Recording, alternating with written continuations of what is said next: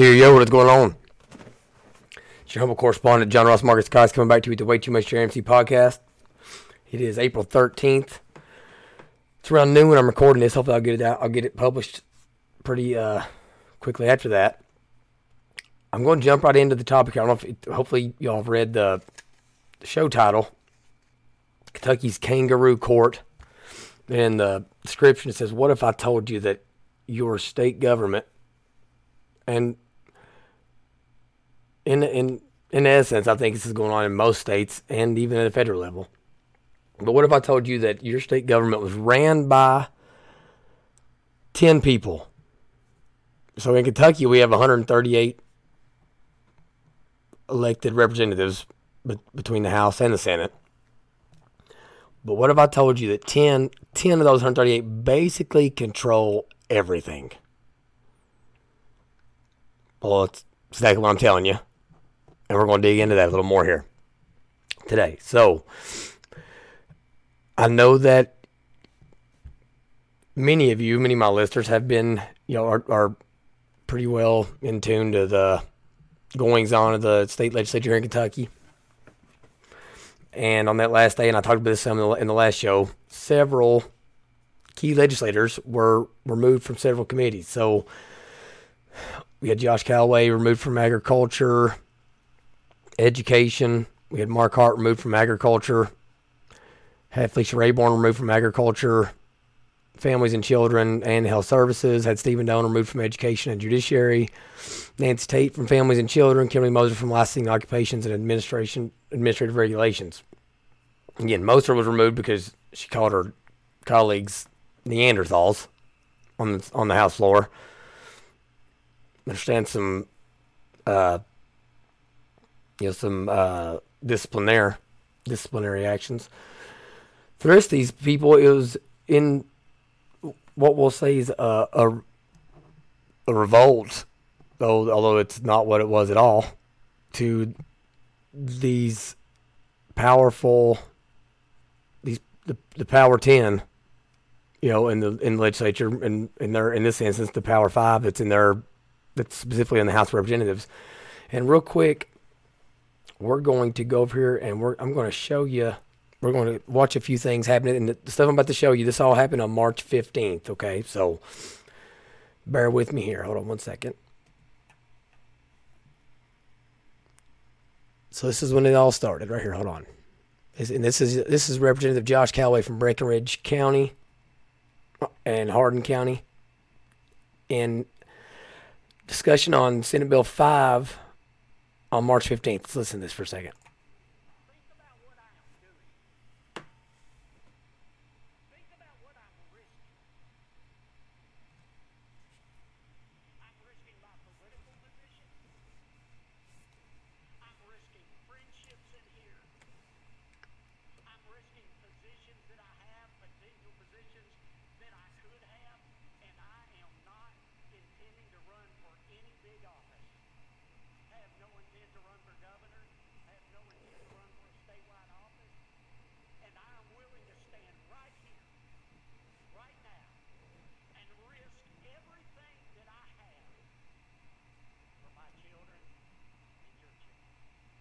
So that's what started this.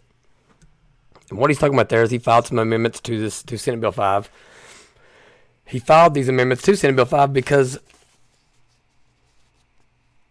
every other avenue of trying to get certain pieces of legislation and certain language through on other legislation was being stonewalled or just totally ignored. And we've talked about this already in the past. Okay, well that that that caused a series of series of events to occur. All right, and so the next thing I want to show you here is Mr. Josh Calloway here asking for a roll call vote on on this on this amendment. So give me one second here. It may take it a minute to buffer, so we'll talk in, in between that.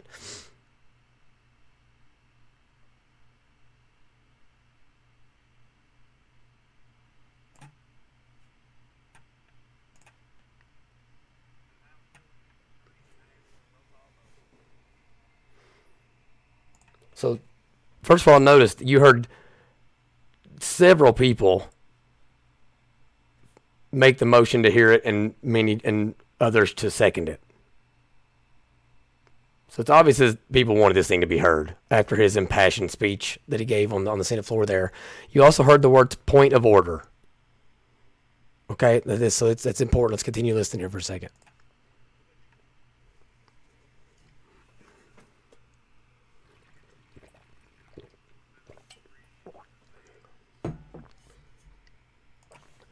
Okay, so let's let's your Steven Rudy. Let's talk about what germane means. Basically, the Constitution of the State of Kentucky states that any bill filed has to pertain to to one thing and one thing only. Okay, and that has to be defined in the title.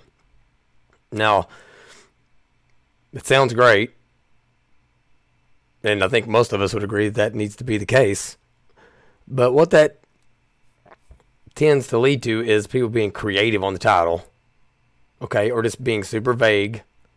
But what it also tends to lead to is the fact that at the end of the day, whether or not something is germane, uh, like so there's five topics, if there's five things being covered in the bill, if they're all, whether or not they're all pertaining to what that title says, is totally up to the discretion of the Speaker of the House. Okay, so let's uh, let's, let's keep listening.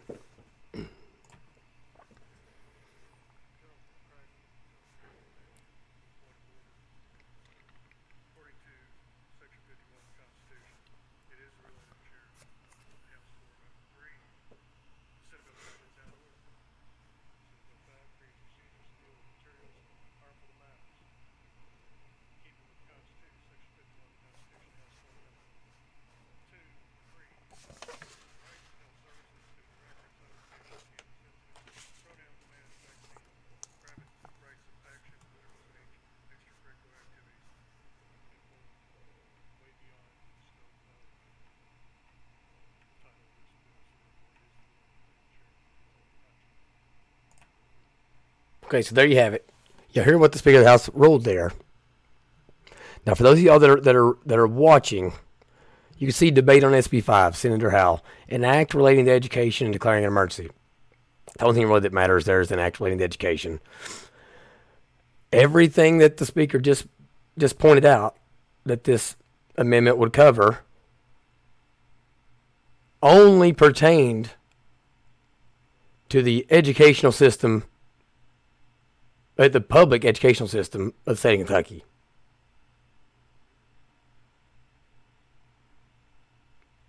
So everything in this bill was germane.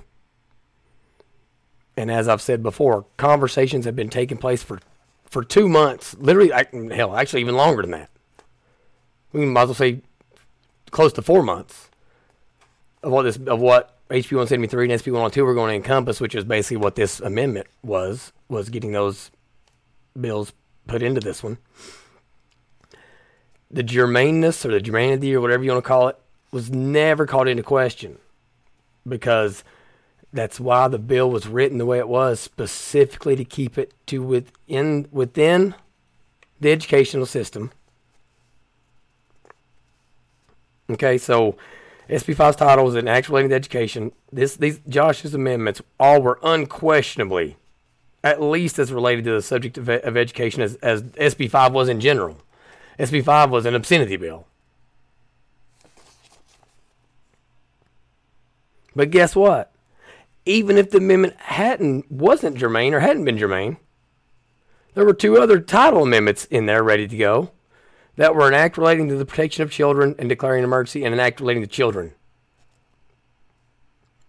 So ducks were in a row. T's were crossed and I's were dotted.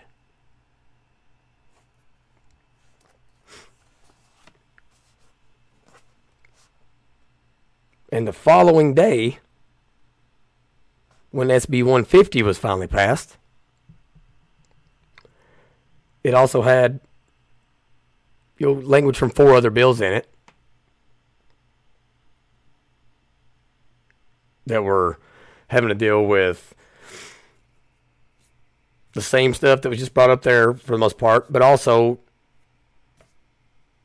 you know trans transgender surgery, transgender hormone treatments, transgender treatments. I mean, all kinds, all kinds of stuff. And that was just an act relating to children. And when the Democrats challenged the germanity or germaneness of that bill, which I ain't gonna lie, was a reasonable challenge, re- totally reasonable.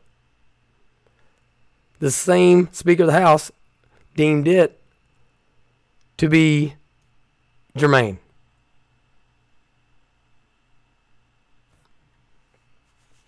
Let's keep listening for a second.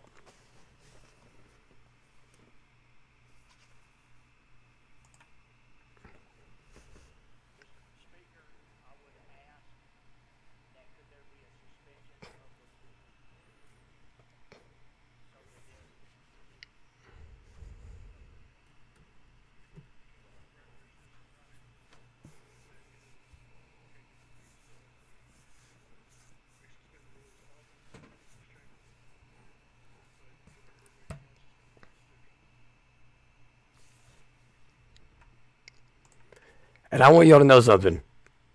I'm very speaker. I'm, I'm very speaker. I'm I've been very fair to speaker.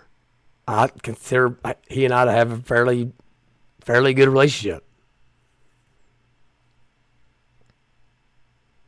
But there's no doubt that that was a low blow. We do not suspend the Constitution. I bet I could run circles around all of them on knowing the Constitution.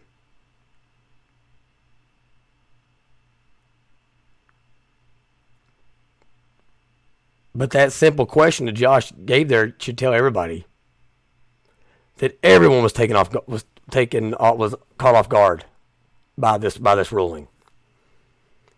I want you to keep listening so so we can listen for uh,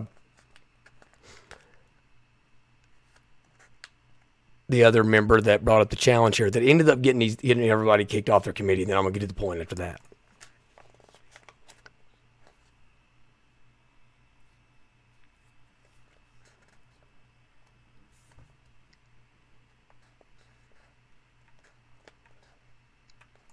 So that was that was Representative Felicia Rabourn. I think she's from Trimble County, I believe, Henry County, one of, the, one of those two. I apologize. I I feel bad. I know all I know I know most of them, but I don't have any idea where like what counties that they're from or districts or anything like that.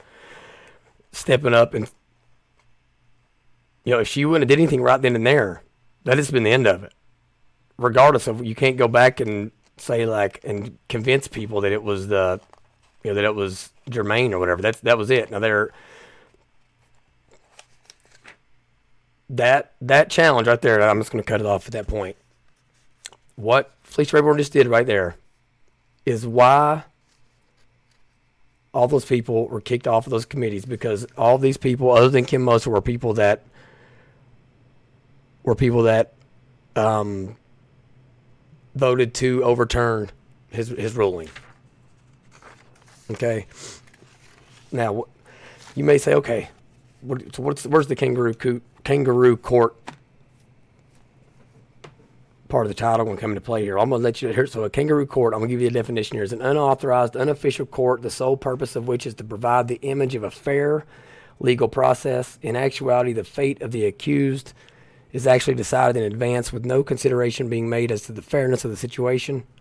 Kangaroo courts are typically associated with groups that practice their own brand of justice, which is outside of the formal judicial process.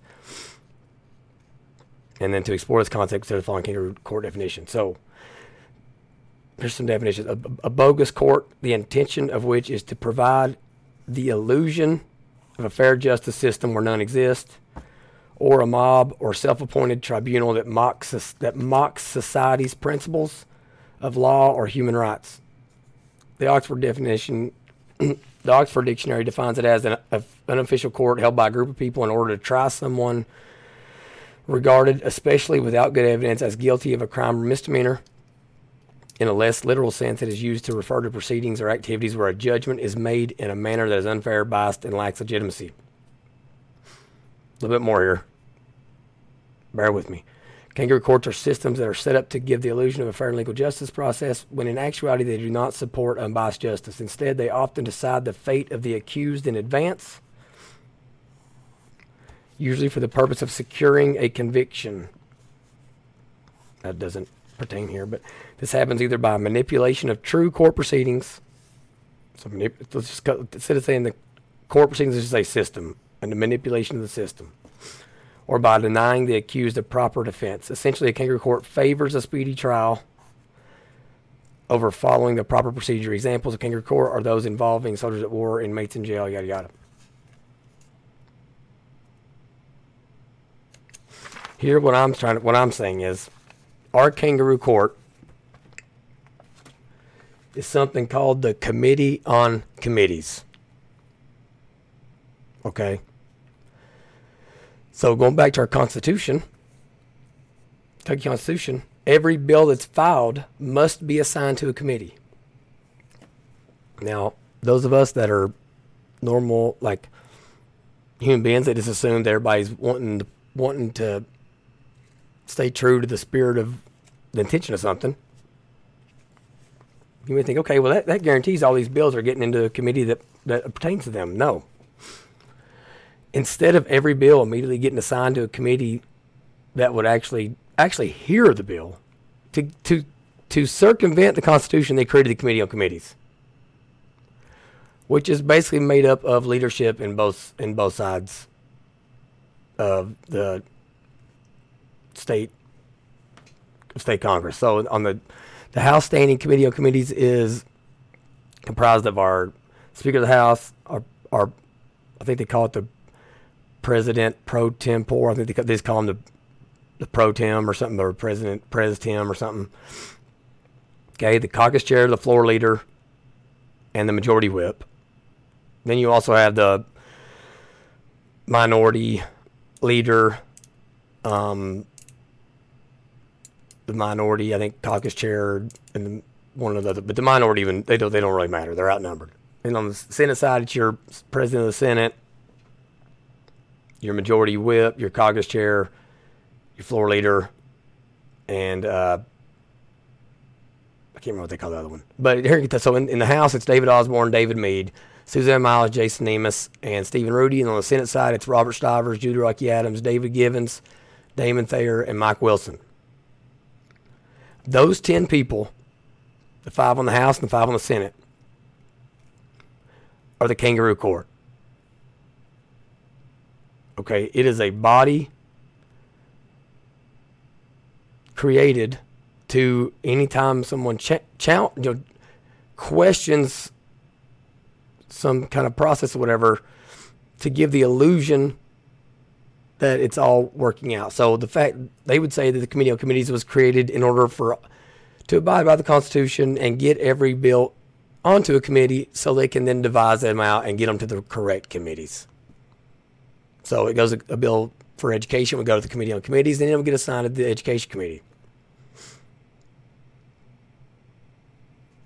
What they don't tell you is a whole bunch of bills never even make it to a committee. They just sit on committee on the committee on committees. Okay? And because they're on the committee on committees, they made it to a committee and therefore qualifies for their the constitutional requirement to put a bill on committee. Now the Senate this year actually did assign all their bills out, but the, the House didn't, and I don't haven't heard anybody say they're planning on doing on changing it anytime soon. Okay, now the these committee members they are elected. They are elected by the by the cha- by their by, by, by their respective chamber, and they go around and they you know they try to lobby to get people to get their chamber to vote for them and all that stuff.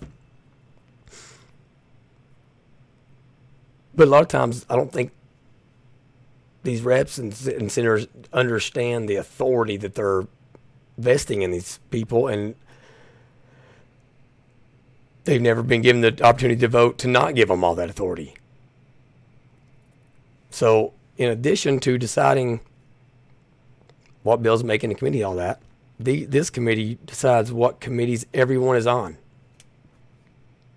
how many they're on, who the vice chairs are, who the chairs are, what what bills will even make it into committee. So you may say, okay, well, there's a there's a committee there's a committee chair, so they're they're they're getting to pick the bills they want. I hate to inform you, they absolutely do not. They are middle management and they take whatever bills that leadership tells them to. Okay, you may say, well, we can go out and get broad support for a bill and it'll override this. Consider this for a second. HB 177, which is the bill, parental rights bill that Shane Baker from Whitley, Pulaski County filed. He was the vice chair of his committee. Had nearly 50 co-sponsors on it. His his bill that he was the vice chair of the education committee on, for, and his bill that was an education bill, didn't even get a committee hearing. You know why? Because those five people said it wasn't going to get one.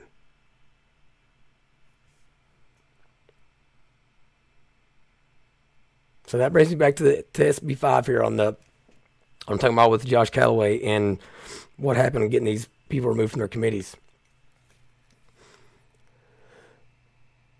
Even though the argument had been made that the votes were there for this bill, uh, you know, stand alone, but also as an amendment.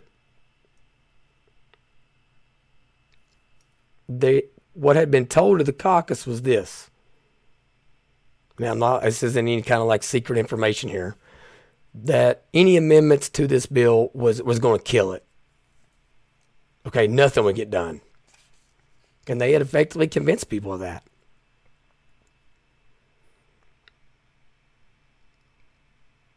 But what they meant by that when they said it was going to kill it was that when this bill went back over to the Senate, for them to concur with the changes. They were saying these five people Robert Stivers, Julie Raque Adams, David Givens, Damon Thayer, Mike Wilson.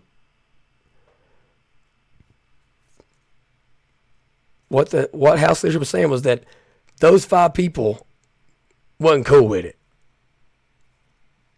Because guess what? We had also whipped this these amendments and these top these topics and these other the standalone bills prior to this, amongst the entire Senate body, but they but they were they're talking about these five people, and that's one of the things. It's like when you hear when you hear your your your reps, your senators, let your your state reps email you back or talk to you and say, you know, well, you know, Senate wasn't going to, you know, didn't agree with it or you know, or what have you. What they're really meaning is that leadership isn't okay with it. And by leadership, they mean the committee on committees and these five people in, e- in either direction. So that that's so that that was the, the the issue that came up on this on this bill specifically. Okay, but that's not even this isn't even the half of why this isn't um, why this is an issue, why this is an issue and why like I'm considering these two groups kangaroo courts. Okay, it's because of the I'm calling so I'm moving on from this one specific topic here on SB5 and not trying to beat a dead horse, you know, but what Josh Calloway did, what Felicia Rabourn did, what Mark Hart did, what Nancy Tate did, n- none of it was a, against leadership, challenging leadership. As you can see there, no one expected that to happen and they choreograph everything in this in everything before it goes to the floor. They choreograph all of it.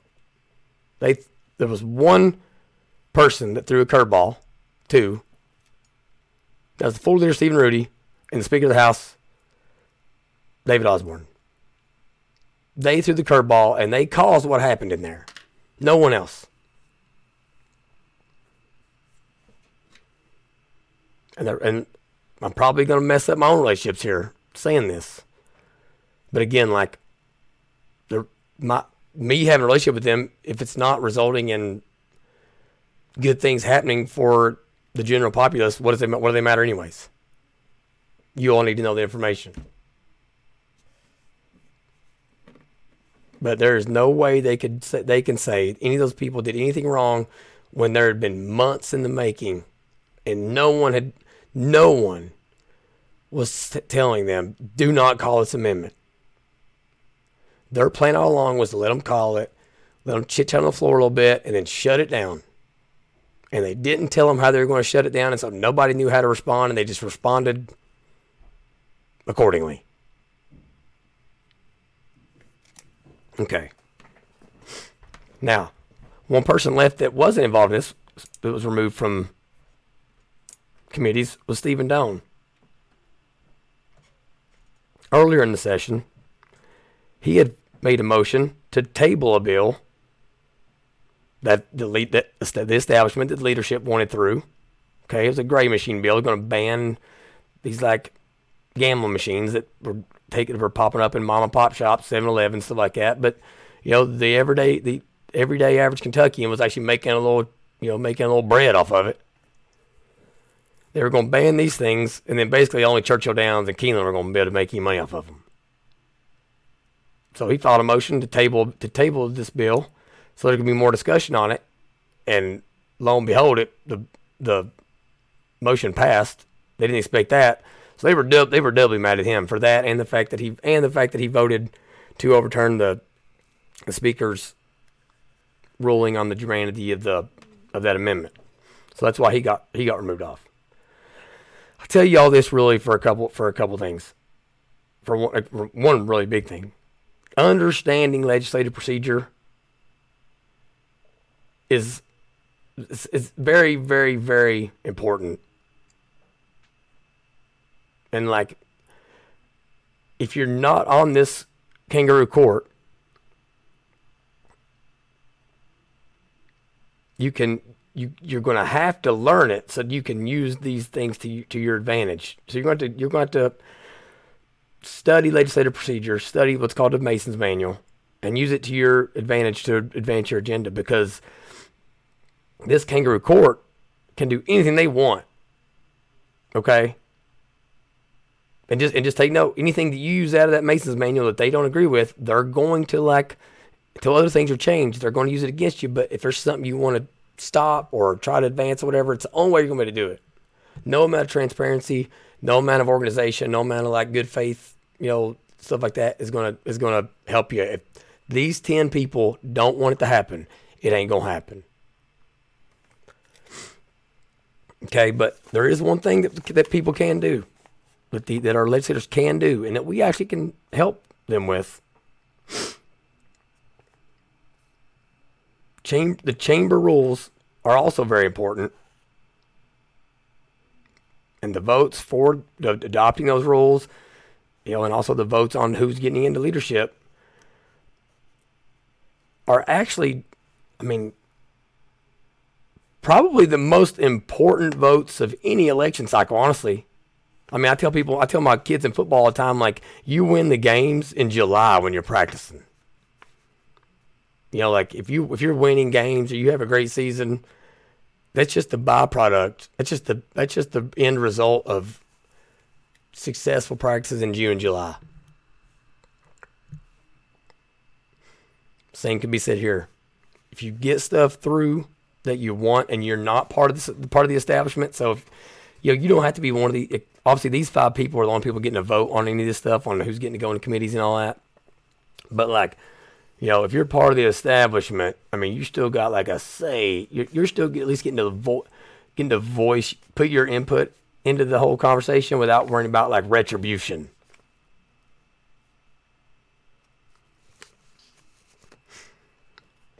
Okay, but like this this House rules package is what gives the speaker the power to make rulings on germaneness, on whether a bill is a piggyback, so if it contains substantial text another bill, like, a lot of these decisions are, are just arbitrary. Okay, but these, this rule package is also where they can make a difference on who committee chairs are, who committee vice chairs are, what determines whether or not a bill gets a vote, you know, any you know, that, that that that kind of thing. All right, and so there's a few things that I do think that we need to focus that they sh- we should focus on the reps and us as individuals trying to like encourage them on steps forward. And I'll implore you to say this like until these things happen, until there there are rules changes, So they ain't, they ain't gonna get rid of any of these leadership people this session. They can maybe make get some rules changes done. They won't be to change leadership until after this next election cycle. But the reason I keep saying that, like, there's certain bills, and I'm again, I'm not even going to talk about these bills yet because I'm trying to give everybody their wins or whatever. But until like, until we deal with the kangaroo court situation I'm talking about here, where bills are determined, predetermined to be good or bad, regardless, regardless of the of the merits, because they won't even read most of them. They just the people around them tell them, they're policy people, the swamp tell them if it's good or not. Okay, but like even then, bills that get caught up that are good, these five people in each chamber will go in and arbitrarily just they decide to pick up your idea or your topic. Okay, but they're going to change your language. Very few bills get through with the language that the original bill sponsor wanted specifically, though they're going to change pretty key aspects of it normally. And that's basically how they say if you don't, it's not going to, it's not going to get a hearing. Then it's not going to get talked about. So, okay, it's like, all right, well, what do I do? So, most of y'all know me. I'm not. I'm not so big. I'm not just a complain a complainer guy. I like to have some solutions. Let's talk about a few things they could do here. It makes no sense that these these five individuals, this kangaroo court, can de- should can determine on its own the success or failure of any bill that any person brings forth. You all want to know why some of your most favorite legislators don't ever get anything heard in committees? Representative Maddox, Representative Rabourn, Representative Rawlings, Proctor, Calloway, Baker, Decker, Lockett. you know, this year Fugate and them got some stuff. You actually got some stuff in there, which I was very proud of. So, by no means am I giving you a full list of people here. You know, then you flip over to the Senate side. It's like Southworth, Senator Southworth. Ain't none of her stuff can do. Pretty good, usually.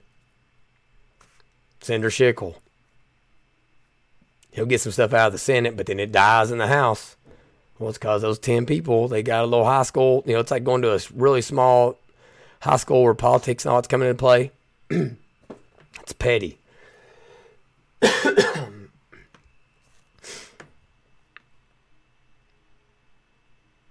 there's no, absolutely no reason, no justification for these people controlling this.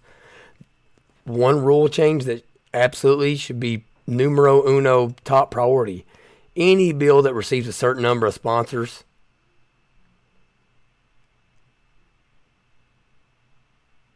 should get a floor vote on the original bill.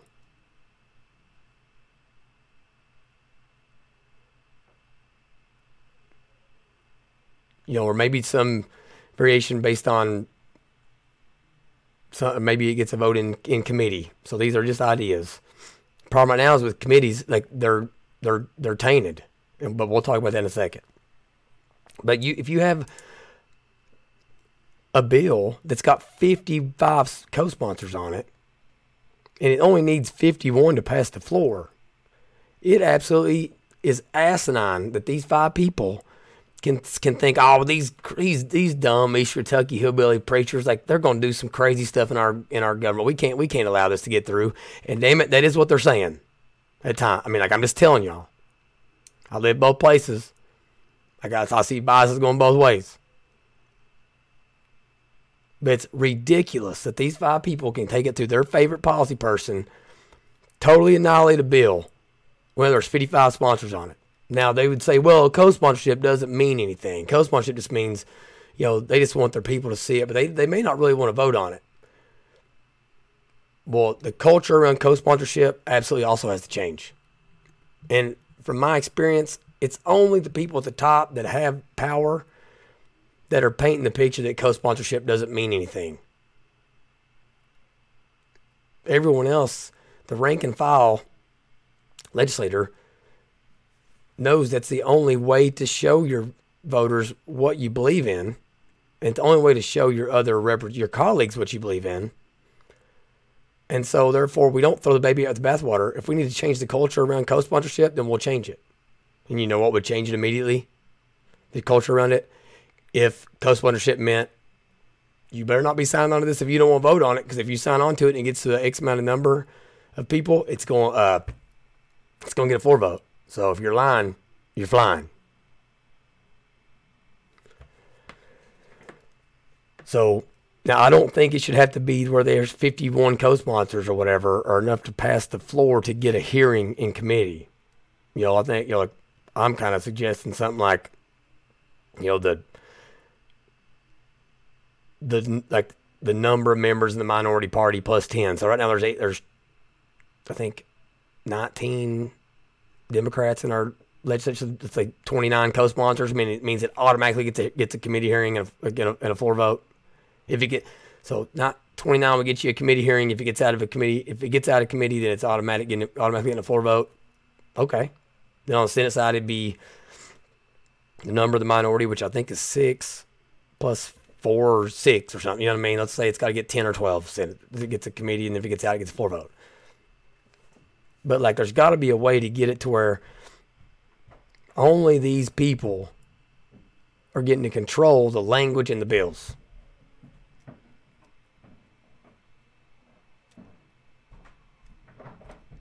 And there's got to be a time frame. You know, what is it? Within five days of that. Because something else in our Constitution is technically, if a bill doesn't get heard in, in its committee, so if it doesn't get a hearing, technically they can go, they, any member can call that bill for a floor vote any time and just say it wasn't called in a timely manner. Which brings me to my next thing. Probably need to codify that. What is timely manner? In my opinion, should be like five days or either five days or, you know, 48 hours prior to the end of the, you know, 48 hours before the veto period begins or something. It's got to be something to where like the bill would actually have a chance. So that good, broadly supported, sound and from the people, from the people's house legislation can get can get heard. Okay, another big one for for me is like when they're removing these people from these committees. All these every member which represents people actual human beings in the state, citizens of the state, should be guaranteed a certain number of committees. Okay? And they should be able to list, you know, you know, two or three or four that's their primaries, and they should be guaranteed to get on one of those. You know, like people have expertise, they have things they care about. You know, we don't want there there shouldn't be committees where everybody gets thrown on that committee because they don't they know it's a BS committee, or there's a they they throw all the Democrats on that on that committee, right? Like, and then all the Republicans they don't like throw on that committee. Shouldn't be any of that going on either. But some of these people only got one committee now. Some of them have none. Adrienne Southworth has, I think she has one. I think they have to have one actually, right now.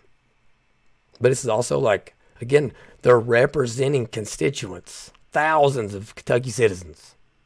And these this kangaroo these kangaroo courts, these two kangaroo courts that are technically their own entity, but really are one big one, can just decide to be petty and totally disenfranchise 30,000 people. Another big one committee chairs Okay, like it seems like it'd be very special to be a committee chair, right? Like you get to be the one that's controlling and like being the funnel for the best, so that the best legislation, the legislation that the state most cares about, gets into committees, whatever. Go back and watch. And, and what I'm saying right now, no one's ever said this stuff to me or whatever. It says me, you know, I'm good at reading people. If I get it wrong, I get it wrong. go back and watch some of these people that were committee chairs and start with them on day one and see, and then go watch a hearing on toward the end there. Tell me they ain't all mostly mostly all frustrated. They don't get to call the bills they want to call. Okay, they like two years ago, two sessions ago, they two sessions ago, they were railing on Savannah Maddox because she wasn't lobbying her bill to get it into the Senate for HB 28, the medical mandate bill. Why would you be lobbying a bill if it doesn't matter anyway? Why would you be lobbying the committee chair if they don't have the authority to call the bill? Because they don't. I do know this for a fact.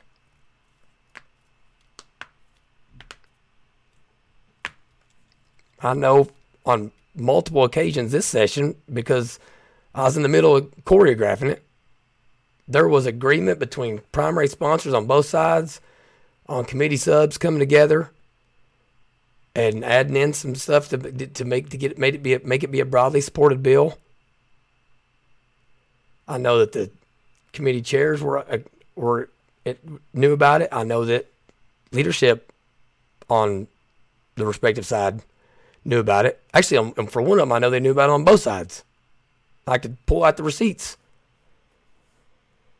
But leadership, the committee on committees, the committees on committees, didn't want it to happen. So it didn't happen. And we're talking about specifically one that had to do with homeschool kids getting to get KEES money, homeschool kids getting to, getting to participate in extracurriculars and then making sure that they couldn't force kids to get the COVID vaccine. Okay, so Schickel had, who had a bill that was passed 36 to 0, one of our state senators, agreed to let us put on homeschool extracurricular activities in, within the public school system and the COVID vaccine. That was sure to drop that, that 36 to 0 vote down, down some he was like, "These are good. These are good things that I think need to pass, and it's obviously the only way to get them through. Do it." We had the votes in the committee, the education committee on the House side.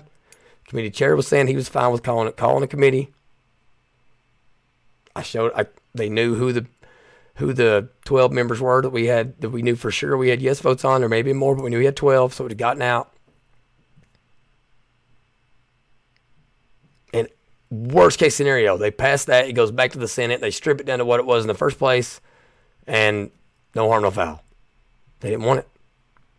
They didn't like the fact they didn't choreograph it, and that the Committee on Committees, the Kangaroo Court of Kentucky, did not choreograph it themselves. They did not like it. Okay, so what's the what's the solution to the committee chair stuff? You know, you can't put up a vote for everybody, every committee member. So it's like those committee on committees is going to have some authority. I'm not saying strip them away of, of everything. It's like not, you know, things got to be practical. We got to be pragmatic here. But once these once these committees are formed, let the committees let those let the membership vote on their committee chair and their vice chair. Let people that would like to try to be the chair go around and try to garner support. You know, have a non-voiced vote, or what do you what do you, what do you call those? Whenever like a not an absentee vote, but it's like a silent ballot, and the best man and woman win. Top vote getters the chair, second vote getters vice chair. Boom. Let them call their own bills. Give them actual auto- autonomy because the com- the com- the committees are actually supposed to be extremely important. And right now, you go look at Kentucky, you look in other states, you look at the federal level, like stuff will get out of committee, and you'll hear the people say, "Well, I'm being told this is going to get fixed before it gets to the or when it gets to the floor." So I don't like it, but I'm gonna vote for it to get out of committee. That's stupid. That's where that's supposed to happen. It's the bill's supposed to get better in committee. That's like, I mean, I'm dumbfounded by the by those people that say that.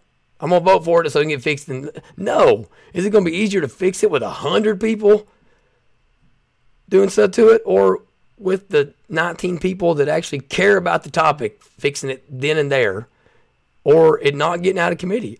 I actually don't have a problem with if there's a bill I'm pushing. If it gets voted down in committee, hey, it's the sponsor's fault and, and my fault or the lobbyist or whatever whoever's trying to help the person explain it. Okay, but and then one of the other big ones, and I have some other ones. This is the one I'm. Gonna, this is the last one I'm gonna focus on right now. This is probably the one that's gonna be the most contentious, and this isn't just like reactionary because this just happened or whatever. Again, I think accountability, transparency, you know, vulnerability to a radical degree are important, especially when you have egos and extreme financial interests and all involved, especially in those situations. But there should be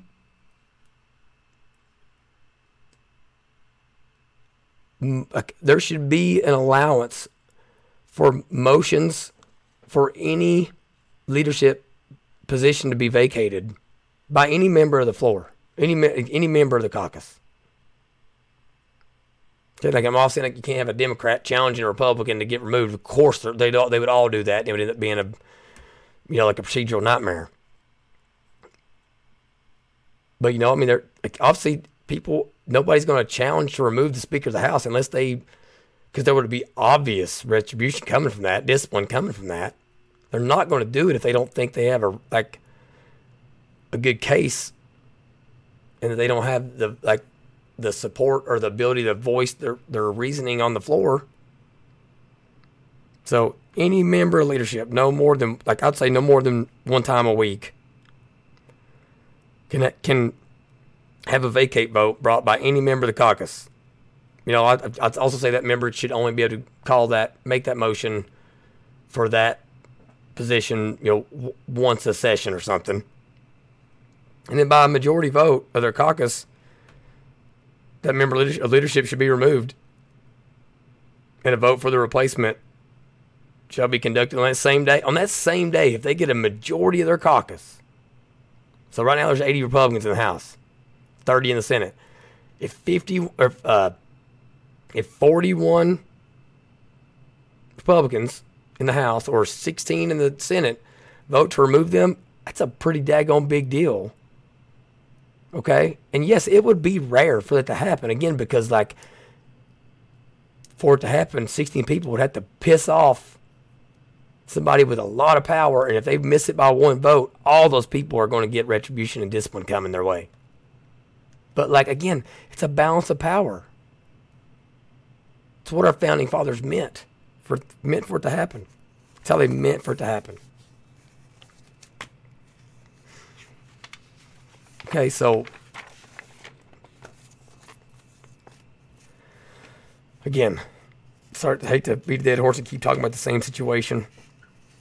You know, with that uh, Josh Calloway and Felicia and Mark and Steve and all them found themselves in. But it's just like it's one of those situations to where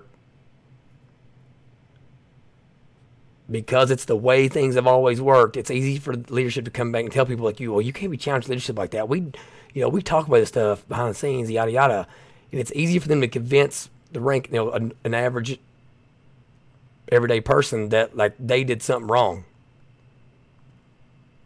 But in this situation, the offending parties, specifically Josh Calloway, could not have been more transparent, not have been more thorough. I know this because I also was directly involved in it. And I'm radically transparent and open and thorough. And I do it, and I tell each of them like I don't even really care how you feel about it. That's just how I. That's just how I do business. I want to win the war of ideas, and if I'm going to, I must. If, in sales, if you're going to get a no, get it quick, so you can move on to the next one.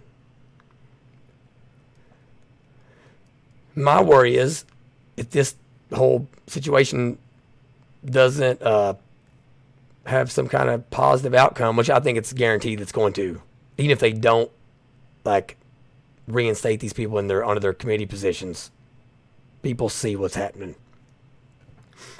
But the worst case scenario is literally all the the the people that are left that believe in vulnerability and want to be honest and want to do things like the right way and have high character and high integrity and all that, stop doing it and start, you know, hiding stuff. And you start, you'll see more dissent on the floor that because of that.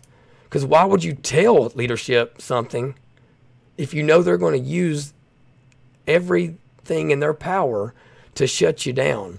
And there's no way to prepare your colleagues that, hey, there might be emotion on the germane nature of this. I need you to vote for it. It's like everything's happening too fast. Okay, but that's a perfect, this is a perfect example of why of why people have to be more involved and have to do way more research and we have to realize that there's there's stuff that we need to know that we do not we haven't even thought about needing to know yet. Josh and Felicia and Savannah and Mark and every, everyone far and in between need us to also be well read on these procedures, on these House and Senate rules at a federal and state level, so that we can help them because they we, they don't have the swamp in their pockets and an endless amount of payroll helping them do the research and stuff.